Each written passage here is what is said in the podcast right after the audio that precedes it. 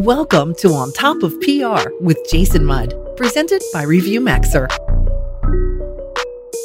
Hello and welcome to On Top of PR. I'm your host, Jason Mudd with Axia Public Relations. Today's a solo cast where it's just you and me, and we're talking about an issue, top or a topic, trend, or tip in public relations that I think you would find valuable. And so, as you're listening to this episode, if you find it valuable, please be thinking about who you might share this episode with who would also find it valuable. So, I was doing some writing recently, and I was reminded that the modern PR industry actually started out as a train wreck. And I know that sounds, um, you know, hyperbole or uh, maybe even, uh, you know, uh, flashy or attention getting. But in 1906, Ivy Lee was working for Pennsylvania Railroad, and there was a train wreck. Um, and the train wreck, uh, he wanted to get information out there quickly and to the media about the train wreck so that they knew it happened and that uh, family and friends and loved ones of the passengers who died or who were injured in that train wreck or delayed in their arrival from that plane or from that train wreck um, so they would know that you know what happened to them and so uh, the new york times uh, published uh, uh ivy lee's statement which we now later would become known as a press release or today called a news release uh, they ran it verbatim, which to me is the ultimate compliment. That means you wrote a news release in a great way um, and you wrote it so well that the news outlet thought it was written perfectly. They didn't make any edits or changes or cuts or trims um, or anything like that. When that happens, you should celebrate. Um, and of course, Ivy Lee did it. Uh, he knocked out of the park the first time he did it. And he's considered kind of the father of the uh, modern PR, the father of the modern uh, press release, at least. Um, and that was back in 1906. But as I started thinking about this and doing some writing, I had this idea that you know maybe the PR industry uh, was born out of a train wreck. Modern PR industry uh, was born out of train wreck. Maybe it's still a train wreck, and we should really do some exploration about the current practice of PR. And so I'm going to just kind of talk about this a little bit. You may disagree with some of the things I, sh- I share, and that's fine. Anytime you're sharing something that's contrarian or provocative, you're going to have people who disagree. And I encourage you to share your feedback with me. I want to hear about it. I want to hear what you like, what you don't like about what I say. Some of it may not be true for you at all as a professional, and some of it may be very true for other professionals.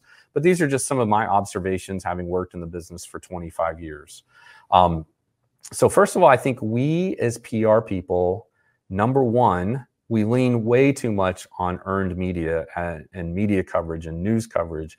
And people tend to define in uh, public relations as just getting media coverage. But PR is so much more than that. It's about the public that you serve through building mutually beneficial relationships. Um, I've heard executives say to me all the time, I don't know what PR is, but I know we need it. And when you really lean in and ask them what they think PR is, they think it's press releases and media coverage. They sometimes think it's parties and tea at the golf club or playing golf and things like that. And sure, that might be an element of PR. It might be an element of uh, media relations and earned media and networking and event planning and things like that. And so I think number one thing we do wrong as PR pros is we depend too much on earned media as the only way PR works. And it's just not true. The second thing is, though, I think that while we emphasize earned media as a profession and as professionals too much, and with all respect, there are some professionals who don't even practice earned media. They focus on employee communication, they focus on um, investor relations, they focus on something uh, completely different than working with the media. And that's great because I think we need more representation in PR that is beyond media coverage. But the second thing I want to talk about is I think we're also doing too much. And what does that mean? While I caveat saying earlier we depend too much on earned media, we are also doing too much. And what I mean by that is, you know, small departments or solo uh, PR practitioners who are working by themselves, you can only do too much. You can't be an expert in everything. You can't be producing a newsletter, managing the website, managing social media, doing earned media, and all these other activities, right? And then also, your most important role is probably being a trusted advisor to leadership and to management and to department heads and to the board and to maybe even to investors. And so, if you're busy doing all this activity and no strategy, you're never going to get anything done. You're never going to rise above the work. You're never going to be able to think expansively and creatively and be available of clear mind to be a true advisor to the company on what it should do next. So I also by saying we're doing too much, I don't just mean all the responsibilities and things that are being that are falling on our lap and that are becoming our new responsibilities and maybe even our new burdens. I also think we're doing too much because we are, by nature want to be helpful people. The way I define public relations is uh, creative problem solving and then communicating about it. And I think that we try to get into that problem solving mode a little too much. And so we're willing to do things that really aren't under the broadest umbrella of PR. And so, for example, I've seen PR departments and PR professionals be challenged with managing the company's small uh, media buying program, challenged by designing advertising and maybe even producing commercials or uh, or videos. And I think there are such thing as public relations videos that are focused on public relations strategy and messaging. But I don't think a PR department should be out there creating videos that are for television commercials or advertisements. I don't think PR people should be designing ads. I don't think PR people should be buying and negotiating uh, ads. Now, it's one thing if PR has an initiative and it senses that we could get more visibility and more awareness and educate more consumers if we bolted on a little bit of advertising. A little bit of advertising is okay, especially if it's a PR message. But if that's the focus of your job and your role, and then you're also expected to do earned media and you're also expected to do all these other things, it's just not reasonable for anything. It's going to lead to uh, uh, being stressed out and burnt out. And missed expectations. And maybe in, as we talked um, in a recent episode or an upcoming episode about imposter syndrome. So i think those are important things to kind of know your limits and know when you're doing too much. Learn to kind of stay in the area that you're comfortable with and experience with. Feel free to seek opportunities where you want to grow and advance but don't try to be everything and be overly helpful to everyone and another example of this might be that you're writing, uh, bro- writing and designing brochures. You're building websites and trying to learn how to build a website. And maybe you're trying to build an app when really you should be looking to have an expert in that space. And sometimes our professional associations are not very good about supporting this because they're out there providing training and workshop and, and, and, and content about how to build an app and how to build a website. And I think they're focused too much on the technical side instead of the advisory role of, well, if you're going to build an app, here are things to consider. Here's some advice to give to leadership. I think that's great. But if you're trying to get in the weeds and become the technician of how to produce that, I think that's where uh, you know we are getting out of our lane and again, unless that's something you want to pivot into for your own profession, then jump on that as an opportunity and pursue it. But if someone is bringing you those expectations, I think you've got to stand up for yourself and take a little defensive posture and say, hey, I'm a public relations expert. I'm here to guide you on PR issues and challenges and be your advisor. But this is something that I'm not comfortable doing, or we don't have the bandwidth to accomplish, or we lack the expertise, and we need to go outside to get those expertise. Also, I think that there's two uh, other things we're doing um, is we're letting non-experts like our managers or our leadership team or maybe even our C-suite and CEO mandate us to do these types of activities that we're not experts in, or maybe they're also giving you um, advice and direction and criteria to do certain things in public relations that just aren't accurate. They're not right. It's not ethical. It's not a fit for what PR should be doing. Um, it's not the role of PR. It's not the responsible things to do. So, to that end, I would say also take a defensive posture and stand up for yourself as the expert. Don't let not don't become an order taker. Instead, become an advisor. Tell these people, I hear what you're asking me to do, and I understand why you want it done. But instead, I recommend we find an outside expert. Instead, I think we focus on audience focused messages instead of company focused messages. I think telling this story uh, where it's focused on us instead of focused on helping our audience is not the right move. So stand up for yourself a little bit, stand up for the profession, take the role of leading, guiding, and educating. Because if you don't lead, they can't follow. And if you don't lead, you're just going to become an order taker and you're going to become undervalued. The other thing I want to talk about is a PR profession. I don't think we're thinking big enough. And I don't definitely don't think we're taking enough risk. If anything, I think we're entering an environment where we're risk averse and we're just playing it safe and playing it comfortable.